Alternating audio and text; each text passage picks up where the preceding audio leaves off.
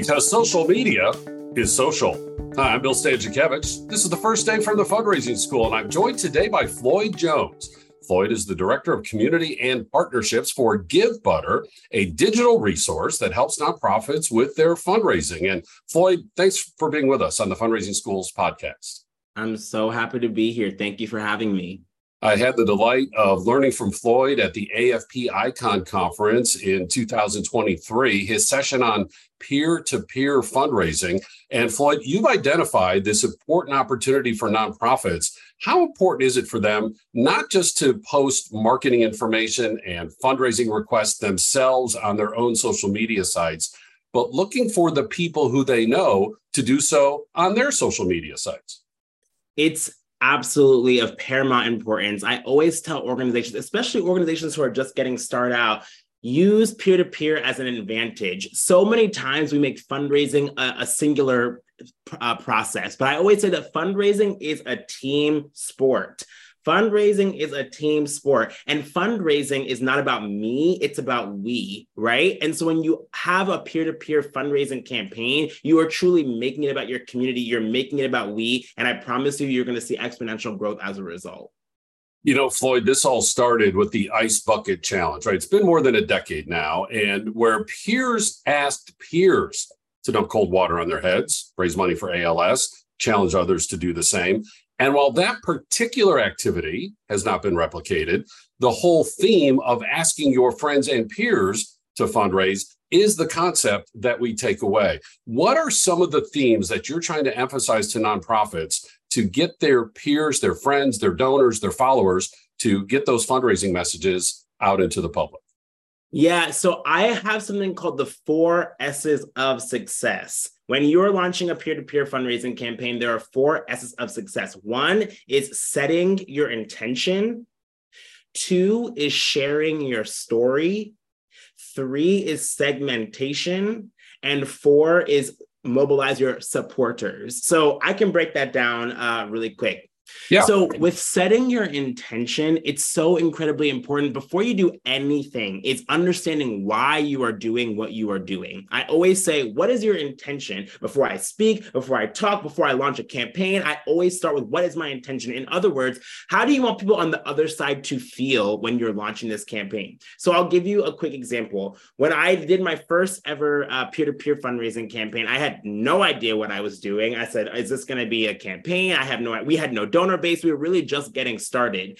But I knew that my intention at the end of this entire thing was how are we making? I worked for a free sports or uh, an organization that provided free sports for, for youth at the time. And I said, my intention is to make free sport um, sports free for every single child in America period. That's what I wanted to do. And I said, at the end of this campaign, I want people to feel like they are a part of this movement that we are building. So I want to break that down just, just to be clear. It wasn't about, I want to reach XYZ amount of dollars. It wasn't about, I want to raise XYZ amount of dollars by a certain date. It wasn't about, I want to do a specific thing. It was, I want people to be a part of this movement.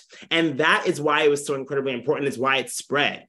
Next is sh- sharing your story. So, another thing that really brought success to the campaign that I launched was I said, hey, because we're providing free sports for youth, I want every single person to make a picture uh, on Giving Tuesday, make their profile picture a picture of them as a child playing a sport and it went it spread like wildfire okay? I had no idea if one person was going to do it. I didn't know if people were going to do it and it spread like wildfire. Not only did all the volunteers that i asked do it but people started commenting and saying i remember when i played sports as a child. I remember when i played soccer. My child is playing this sport right now. They could immediately identify because i shared my story and i created space for other people to share their stories guess what happened? It rose something up in other people and not only did we re- reach our goal so our goal for that campaign was reached $5,000. We raised over $30,000 from that first campaign, and I was blown away. And guess what that told me? Guess what that told me? It reminded me of exactly what I said at the beginning that this campaign and this fundraising is not about me, it is about we.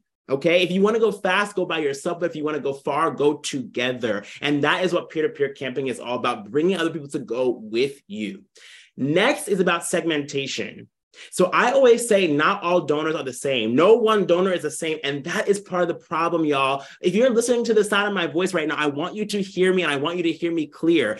Every single one of your donors is different and they should be addressed as so. You are not just looking at, I always say people are not your um, piggy banks, people are your partners. Okay. People are your partners. They are not your piggy banks. And if someone is your partner, you need to walk with them. You need to talk with them. You need to know what they like. You need to know what they dislike. You need to know what makes them tick right? Because you are trying to go the distance. Another thing that I always say is your organization is a bridge. You're a bridge between where somebody is and where they desire to be. You're a bridge between where your donor is and the change they want to make in the world, right? So you have to understand how to segment your donors and act accordingly. So what does that mean in terms of your peer-to-peer campaign? It means that certain donors are only going to come to you for a specific event. And so you need to let them know, hey, it's time for our annual peer-to-peer campaign. Will you get involved and, and raise $20, right? Right?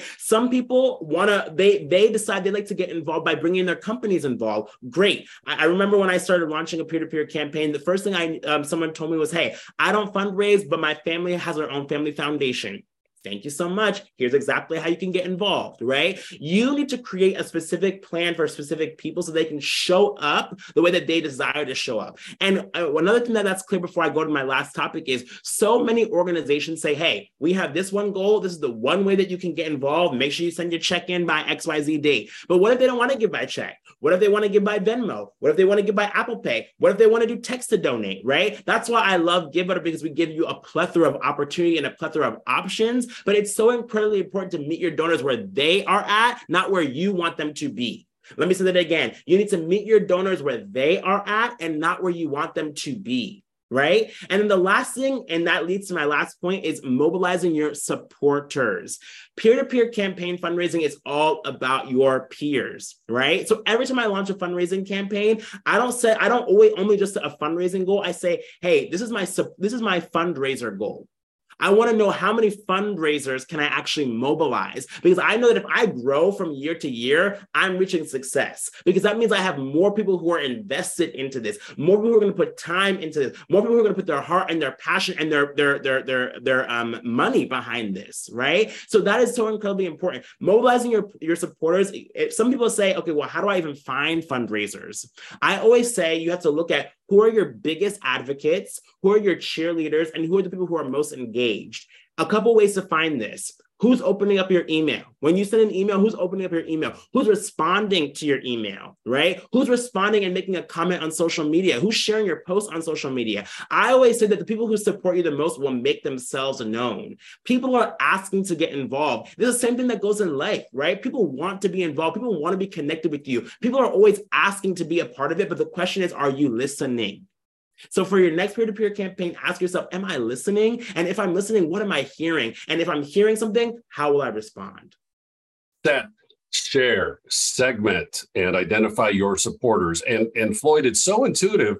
People aren't going onto social media necessarily to find a nonprofit to donate to. They're looking for their friends and they're looking for their family members and they want to see those photos and they want to see those videos it sure makes a lot of sense that you know if i'm the nonprofit and i'm the professional fundraiser i can still ask on our social media platform but since people are going online to find the people who they know mm. this is a way it sounds like to utilize those relationships to help raise financial support and other types of support for our nonprofit organization 100%. Again, people give to people. At the end of the day, people give to people. And so if I know you and I care about you and I see what you're doing, I'm more apt to get involved in support as a result.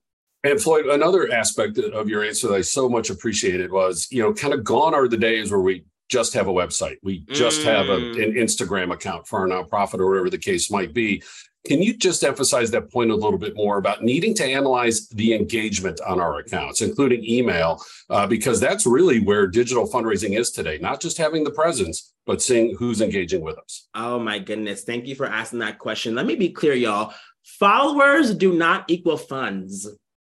Let me say that again. Followers do not equal funds. I see so many nonprofits, so many organizations saying, "Well, I don't have 10,000 followers. How do we launch a campaign like this?" When we when I launched my first campaign, we did not have a thousand followers, okay? But we guess what we did have? We had faith, we had heart, and we were willing to do the work Okay. And guess what? I promise you, when you look at the data behind the dollars, only a small percentage is going to come directly from the social media. A majority of it's going to come when people actually make the ask, right? When you're on social media, I always say you put it on social media when you already did the groundwork, right? You already reached out to your people. You have your fundraisers mobilized. You went through email and all the different stuff. You called them on the phone, whatever it might be. So I always say the uh, tracking your engagement, but most importantly, getting people who are most engaged engaged with what you're doing is going to give you the biggest bang for your buck. And it is true across generations, Floyd, as we just saw from the Giving by Generations report from the Giving mm. Institute. All four generations X, Millennial, uh, Boomer, and Generation Z uh, more than half uh, of them in each generation are all giving online. The lowest percentage, not surprisingly, uh, are the boomers at 61%. Wow. Still at 61%. That's still so high and they and they also make the um, most gifts online each year at eight and so again we're not just talking about z we're not just talking about millennials we're talking about all generations now online with opportunities to donate and volunteer and support your nonprofit organization. Floyd Jones is the director of community and partnerships for GiveButter. And we're going to have a link uh, to a website where GiveButter has a free toolkit to help you implement this type of information. Uh, that'll be in the show notes. And also, uh, this is the type of information that we're covering in the fundraising schools uh, courses that lead to a certificate in digital fundraising. You take three courses, three hours each all online. See what we did there? If you can't take the course online, probably can't fundraise online. So come online, earn that certificate.